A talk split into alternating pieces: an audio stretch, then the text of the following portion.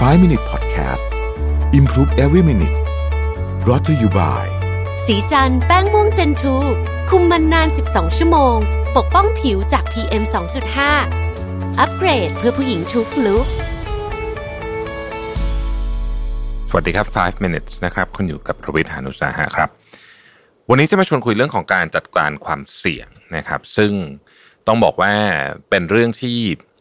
ผมเคยเล่าทีหนึ่งแล้วแต่ว่านานมากนะครับ วันนี้อยากจะมาชวนคุยอีกทีหนึ่งนะฮะคือมันมีทฤษฎีของไฮนริชที่ชื่อว่า 329หนึ่งนะท่านอาจจะคุ้นเคยนะครับว่าอ,อุบัติเหตุแบบที่ใหญ่ ๆ เนี่ย มันไม่ได้อยู่ดีๆเกิดนะคือ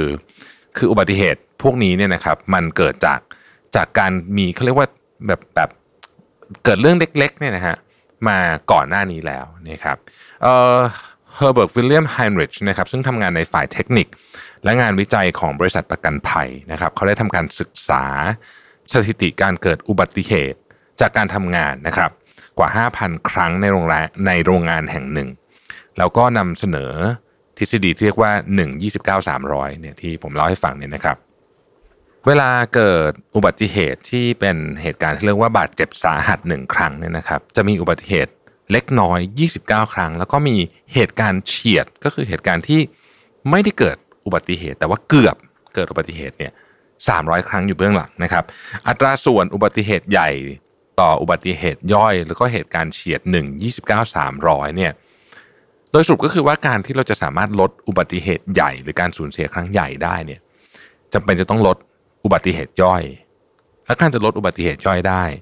ก็ต้องลดเหตุการณ์เฉียดลงได้ด้วยนะครับ เราต้องรวบรวมข้อมูลเหตุการณ์เฉียดที่เคยเกิดขึ้น แล้วค่อยๆ หาทางแก้ปัญหาไปทีละอัน เมื่อทำเช่นนั้นเหตุการณ์เฉียดก็จะลดลงทำให้อุบัติเหตุย่อยลดลง และป้องกันการเกิดอุบัติเหตุใหญ่ได้นะครับ ซึ่งอันนี้เนี่ยไม่ได้ใช้กับเฉพาะในโรงงานอุตสาหกรรมเท่านั้นนะฮะจริงๆเรื่องอื่น เช่น โรงพยาบาลก็เป็นอะไรแบบนี้ได้เช่นเดียวกัน หรือแม้แต่เรื่องส่วนตัวของเราก็เช่นเดียวกัน เช่นการขับรถยนต์ของเราเป็นต้นนะครับเอายกตัวอย่างในโรงพยาบาลแล้วกัน ในโรงพยาบาลใหญ่ ๆ มักมี คณะกรรมการป้องกันการเกิดอุบัติเหตุทางการแพทย์นะครับ ซึ่งจะคอยรวบรวมเหตุการณ์ที่แบบเฉียดๆเนี่ยเอาไว้นะครับ หากมีเหตุการณ์เฉียดที่เสี่ยงต่อการเกิดเหตุร้ายขึ้น หมอหรือพยาบาลมีหน้าที่จะต้องแจ้งให้ทราบ การทำเช่นนั้นนะครับจะทำให้เกิดการเฝ้าระวังต่อเหตุการณ์เฉียดที่เกิดขึ้นบ่อยๆ แล้วค่อยปรับเปลี่ยนคู่มือความปลอดภัยอยู่เสมอๆนะครับ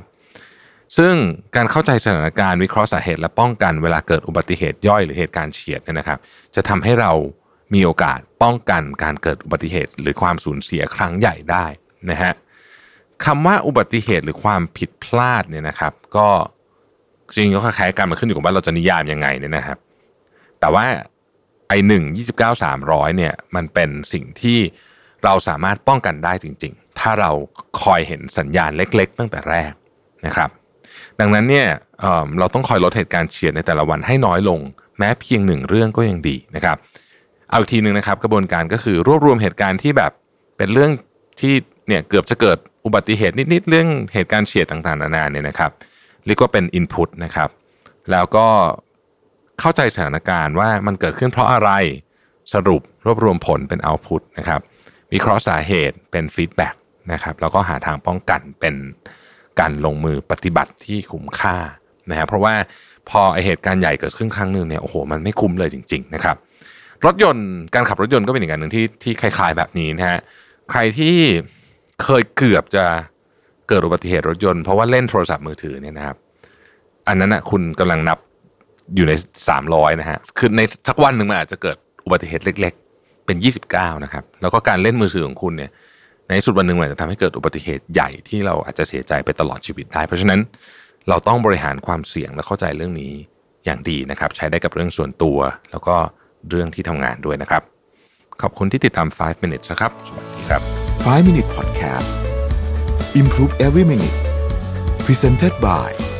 สีจันแป้งม่วงเจนทู